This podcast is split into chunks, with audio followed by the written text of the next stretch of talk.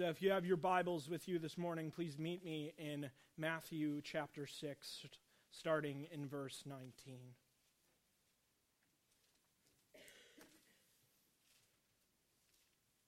The text reads like this It says, Do not lay up for yourselves treasures on earth where moth and rust destroy and where thieves break in and steal, but lay up for yourselves treasures in heaven where neither moth nor rust destroys, and where thieves do not break in and steal.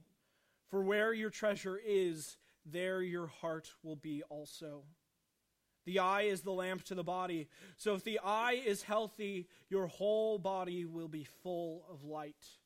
But if your eye is bad, your whole body will be full of darkness. If then the light if, if then the light in you is darkness, how great is the darkness. No one can serve two masters, for either he will hate one and love the other, or he will be devoted to, to the one and despise the other. You cannot serve God and money. Therefore, I tell you, do not be anxious about your life, what you will eat or what you will drink, nor about your body, what you will put on. Is not life more than food, and the body more than clothing? Look at the birds of the air. They, either, they neither sow nor reap nor gather into barns, and yet your heavenly Father feeds them. Are you not of more value than they? And which of you, by being anxious, can add a single hour to his span of life? And why are you anxious about clothing? Consider the lilies of the field, how they grow. They neither toil nor spin. Yet I tell you, even Solomon in all his glory was not arrayed like one of these. But if God so clothes the, gla- the grass of the field, which today is alive and tomorrow is thrown into the oven, which he, mu- he, which he will not much more clothe you, O you of little faith. Therefore, do not be anxious, saying, What shall we eat, or what shall we drink, or what shall we wear? For the Gentiles seek after all these things, and your heavenly Father knows that you need them all. But seek first the kingdom of God and his righteousness, and all these things will be added to you.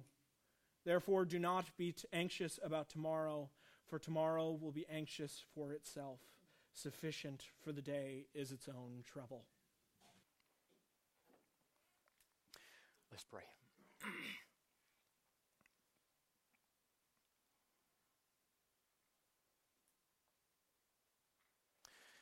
we thank you, Heavenly Father, that you know our needs and you provide for us. And the need of the time before us now is opened ears, open hearts to receive the implanted word and so we pray, Father, that you would help us according to that need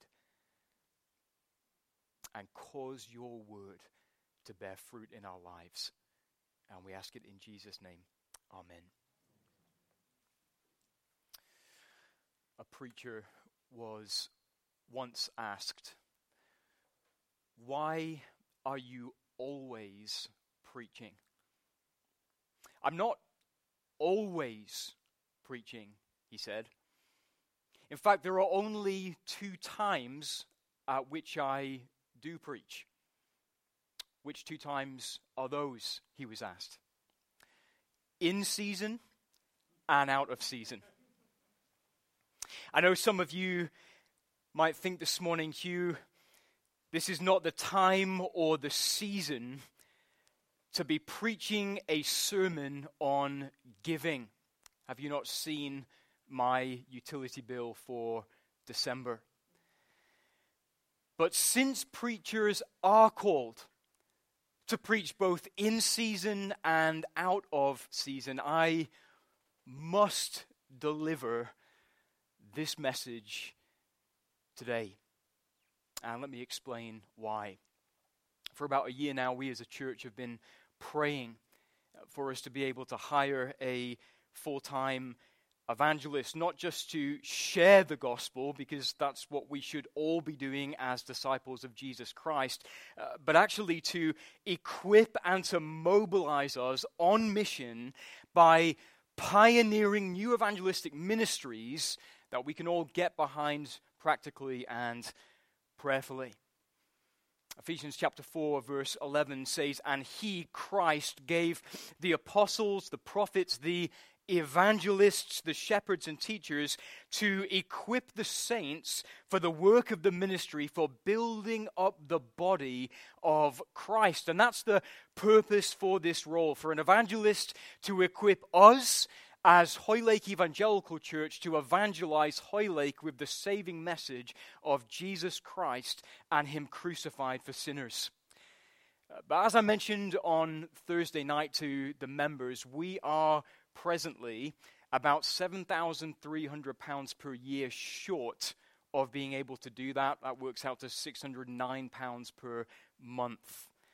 And so this will be the, the first sermon that I have ever preached on giving, where the goal is for you to either start uh, monthly giving to this church or for you to increase your monthly uh, donation. Now, no one should ever apologize for preaching what is in the Bible.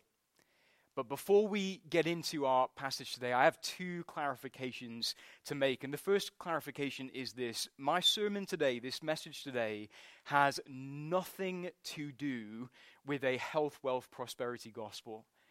I say that because I know where some of you come from and no doubt you've heard the verses we're going to look at today tortured out of their context and made to say things that they just don't say. I may be many things, but I am not a prosperity preacher. My name is Hugh Willis, not Joel Osteen. But second, the second clarifier is this if you start giving today, or if you increase your monthly donation to the church, that will make no difference to my salary at all. So let's say, for example, that we as a church grew by 100 people this year. Let's say we doubled in size. Let's say our income doubled.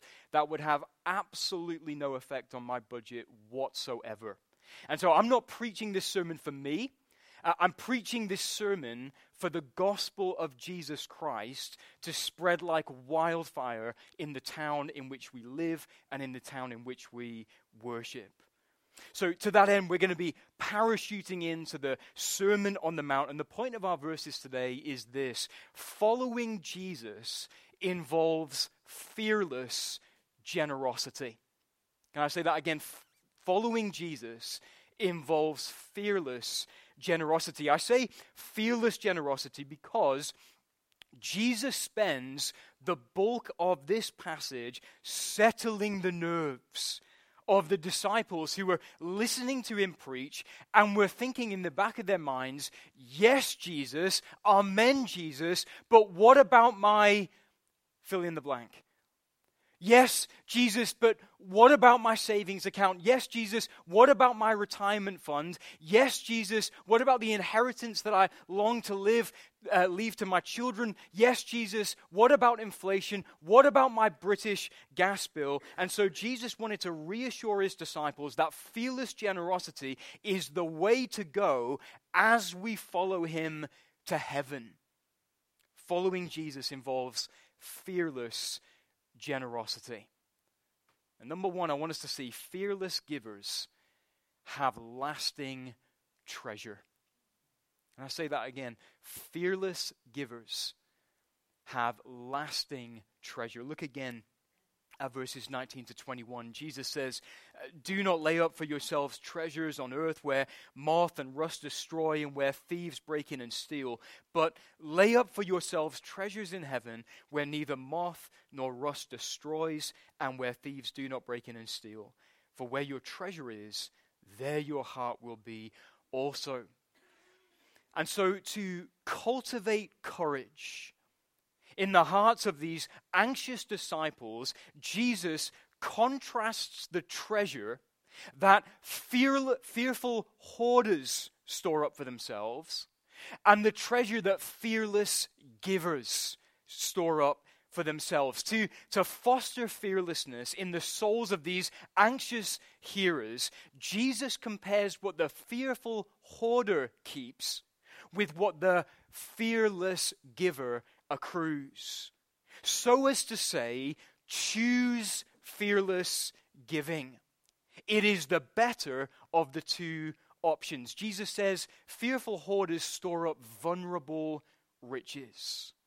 Moth and rust destroy earthly treasures. Thieves may break in and steal them. So, why would you be preoccupied with storing up those? And, and even in our age of cybersecurity and sophisticated security checks and underground bank vaults and fraud prevention teams that serve and work for our banks, our treasures here on earth are still vulnerable.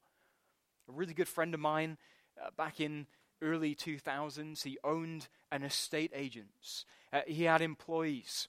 He drove a BMW to work every day. And then 2008 hit, the bottom fell out of the property market, and he lost everything.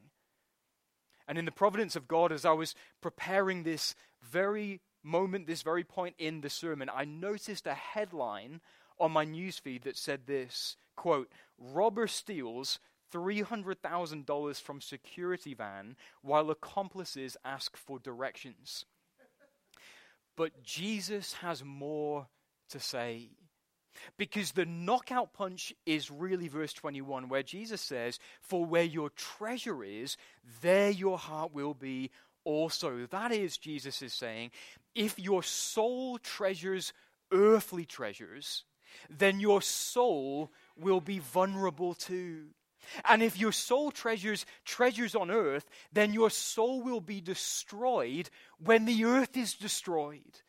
So even if moths and rusts and robbers and thieves don't get their dirty hands on your money, and even if your property and assets rise in value until the very day that you die, if your soul is found tethered to those things, then your soul will be destroyed when the world is destroyed in the end.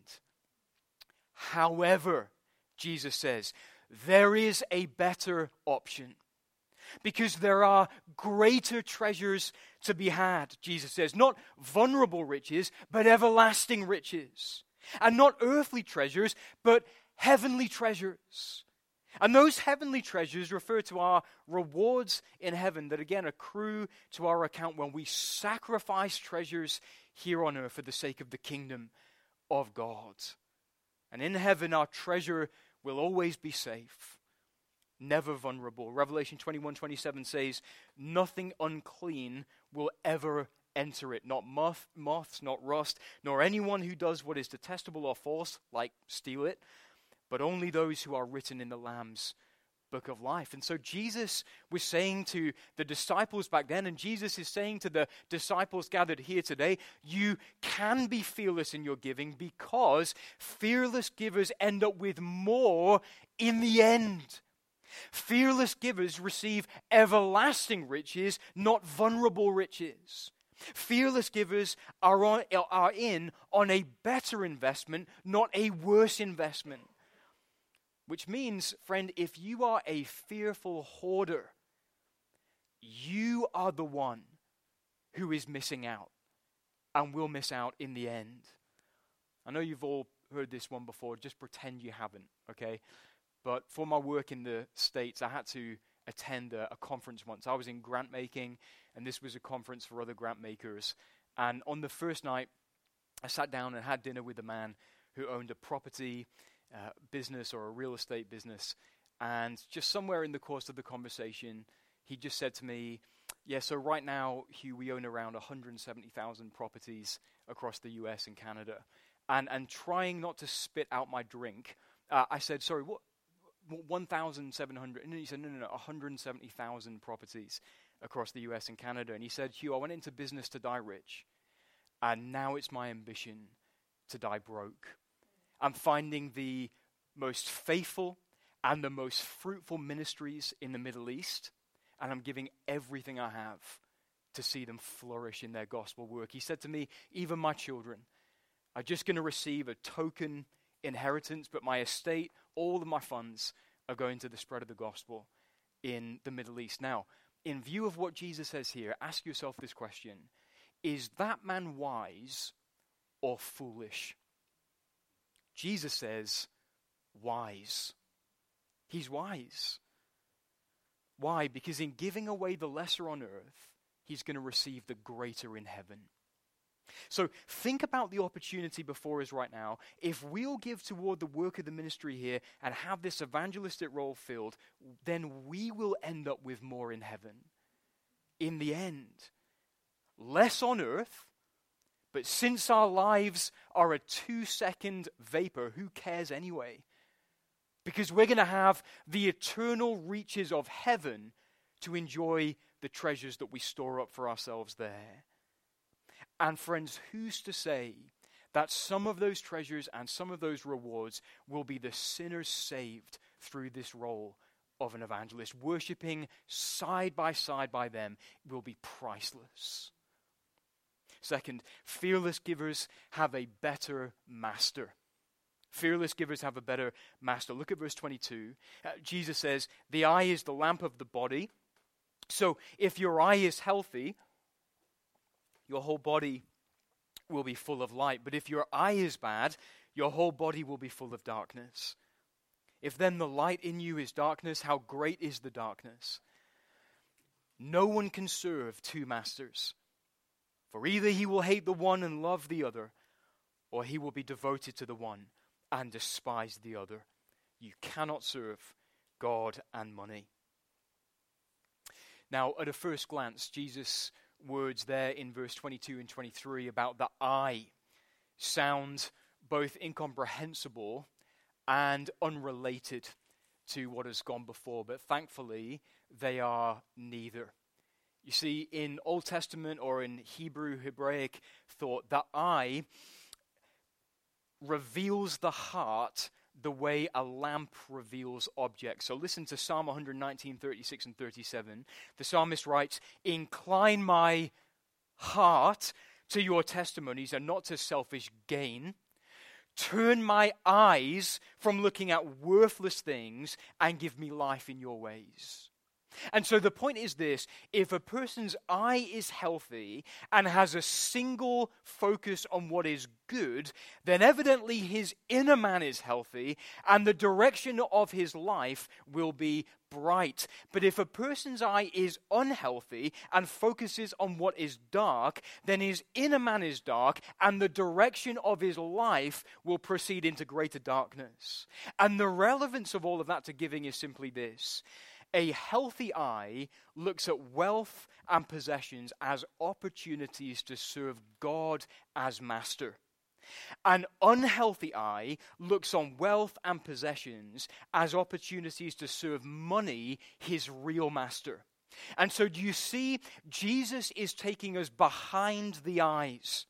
And he is showing us two masters that rule over a person that treasures two different things money or God. And Jesus is saying, if you view or see giving as a burdensome, joy stealing duty, and view or see materialism and comfort as supremely desirable, then your soul is in darkness and your master is money. Let me put it to us like this If you want to know who your God is, look at your bank statement. That's what Jesus is saying. Now, some of us are thinking, gosh, Hugh, so because you want to hire an evangelist, you're going to stand up there and tell us that we're not really Christians if we don't give to this church. Is that your strategy? Wow. Friends, these are not my words. These are Jesus' words. And not only that, there is never a bad time to check our hearts. I'll admit before us all today, this was an unbelievably hard sermon to prepare. I'm not talking about exegesis. I'm talking about the fact that Jesus had his finger on my chest. And these words drove me to my knees. And these words drove me to repent.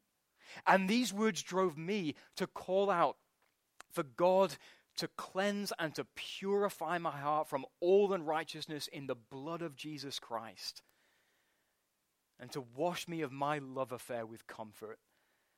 And that was good for me. And can I also say this?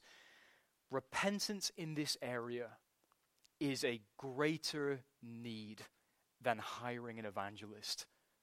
Do you, do you, know what I mean by that? Let's say, for example, if, if this sermon doesn't do what I hope it will do, let's say this sermon doesn't enable us or cause us all to, to increase or to start giving to the church so that we can't hire this full time evangelist. However, it does cause you to pray and to repent on your knees and to start giving or to increase by whatever it is that you can, that will still be a good thing. Why?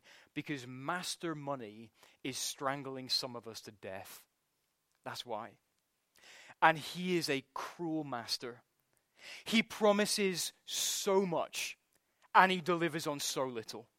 And so, what I want to do is, in the next few minutes, I want to grab the mask that is on his face and I want to rip it off for us.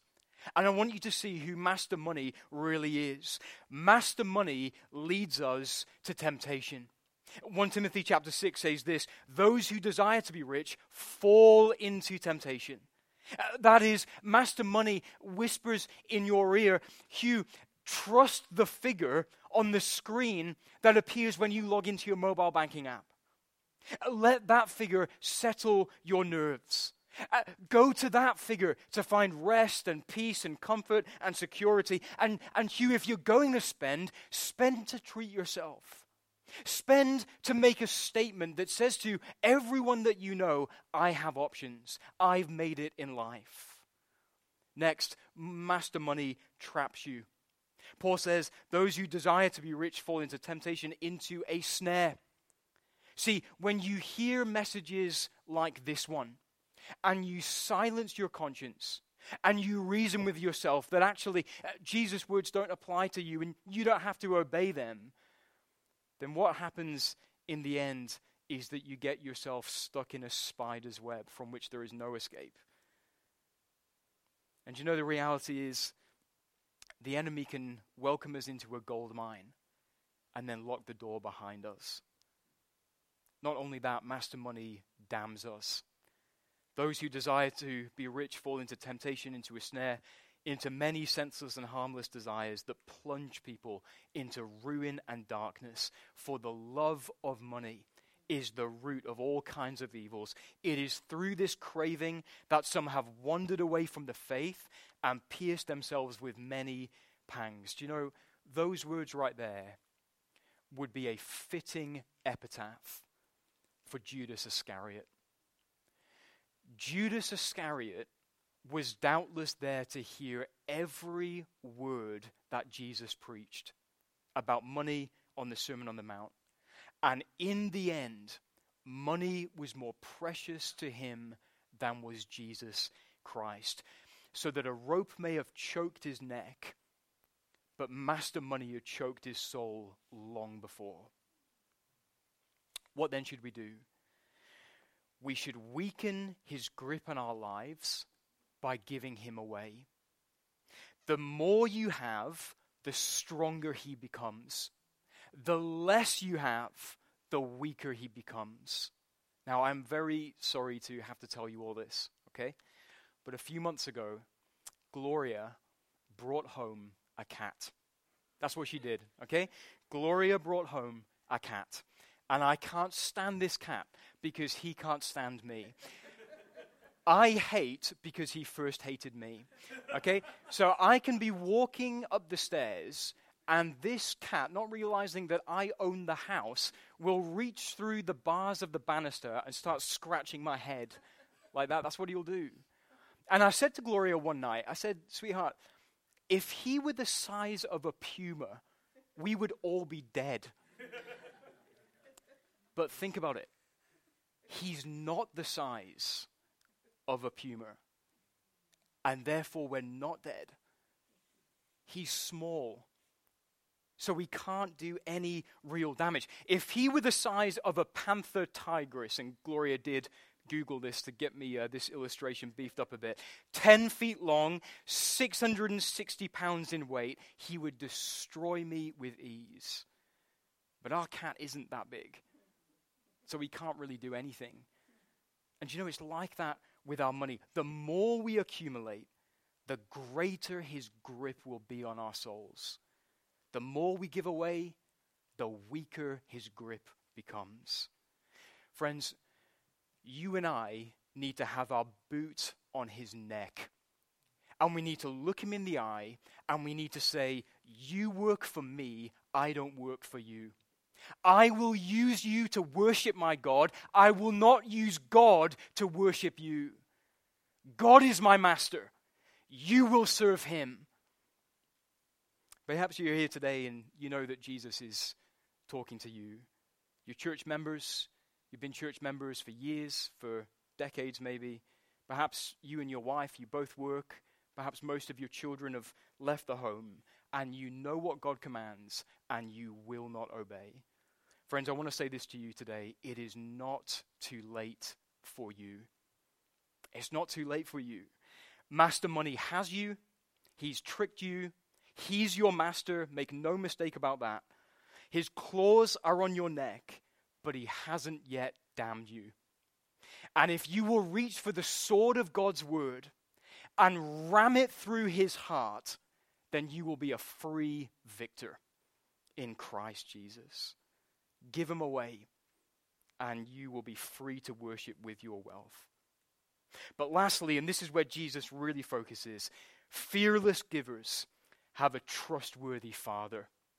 Fearless givers have a trustworthy Father. Look at verse 25. Therefore, I tell you, do not be anxious about your life, what you will eat or what you will drink, nor about your body, what you will put on. Is not life more than food? and the body more than clothing. Look at the birds of the air. They neither sow nor reap nor gather into barns, and yet your heavenly Father feeds them. Are you not of more value than they? And which of you, by being anxious, can add a single hour to his span of life? And why are you anxious about clothing? Consider the lilies of the field, how they grow. They, they neither toil nor spin. Yet I tell you, even Solomon in all his glory was not arrayed like one of these. But if God so clothes the grass of the field, which today is alive and tomorrow is thrown into the oven, will he not much more clothe you, O you of little faith? Therefore, do not be anxious, saying, What shall we eat, or what shall we drink, or, or what shall we wear? For the Gentiles seek after all these things and your heavenly Father knows that you need them all. But seek first the kingdom of God and his righteousness, and all these things will be added unto you. Therefore, do not be anxious about tomorrow, for tomorrow will be anxious for itself. Sufficient for the day is its own trouble. Now, notice the word therefore at the beginning of verse 25, at the beginning of verse 31, at the beginning of verse 34. Jesus is telling them, and Jesus is telling us why we can be fearless givers as we follow him. He says, Listen, you can be fearless givers because your Father values you, and he therefore will provide for you. He's saying, Friends, disciples, don't think that if you obey God in this area of your life, He's going to leave you high and dry. He values you too much for that. He provides for birds, He'll provide for you. Birds don't have sophisticated strategies of amassing resources. They just sort of casually flutter down off their nest. They find a little clearing and they happen to just dig up a worm that God had put in their place that very day. And Jesus says, if God places worms in the right place for birds, will He not provide what you need in the right place as well? He's made you in His image, He's endowed you with dignity and value and worth and purpose. He's made you the very crown over creation. He'll provide for you. And then He says, Consider the lilies. They don't own fashion brands. They're not worried about how many people are liking their posts on Instagram, showing off their new dresses or their new trousers or whatever. They don't have to. They don't have to worry. God just clothes them and he decks them out with more beauty than Solomon had, who reigned over a kingdom whereby pieces of gold were more numerous than stones on the ground. And if God does that for something as frail as lilies or grass, then will he not provide for your immensely valuable body? And then Jesus says, You can be fearless givers because your Father knows what you need and therefore will give it to you. He's saying, Listen, God is never distracted, uh, God is never busy. God never takes his eye off what he should be concentrating on. He never forgets. He's aware of what we need, and He's promised to give it to us. It's why David could write in Psalm 37 I've been young and I've been old, yet I have, ne- I have not seen the righteous forsaken or his children begging for bread. He is ever lending generously, and his children become a blessing. And Paul wrote in Philippians God will supply every need of yours according to the riches his riches in glory in Christ Jesus. And friends, standing this side of the cross of Christ, can we not also say this? If God took care of our greatest need of redemption, then will He not also provide for the lesser needs in this world? We needed redemption through the blood of Christ, the forgiveness of sins. We didn't think that we needed that, we didn't even want that ourselves. And yet, God gave His Son to be our Savior to shed his blood to meet our greatest need. And so, if God did not spare his only Son but gave him up for us all, will he not also graciously give us with him all things? Well, the answer is so obvious it doesn't even need to be answered. Put God first, Jesus says, in his kingdom and the expansion of his reign, and all these things will be added unto you. So, church family, as you consider the remaining £7,300 per year that we need to raise. And as you consider your part to play, ask yourself this question why wouldn't I help with this? More treasure in heaven, less danger here on earth, and more joy that comes with trusting God as Father. Or, or ask yourself, what would I have to lose in giving. I'll have earthly treasure to lose, but heavenly treasure to gain. I'll have more safety because master money will be the size of Hugh's cat, and I'll have my heavenly Father to trust. I'll have anxiety to lose and a happy confidence to gain. So, friends, before I pray over this and before I pray over this vision, let me just say at the table on the way out of the main doors on the left, when you exit this room, uh, there are going to be some envelopes. And in those envelopes, there's uh, a little card with all of our details that will enable you to set up a standing order. That's all you need to do that. And then in the envelope as well, there is a, a gift aid form. And so if you're a taxpayer uh, and you fill out the gift aid form, it means that we're able to claim 25 pence on every pound that you donate. Let me pray, and then we'll sing together.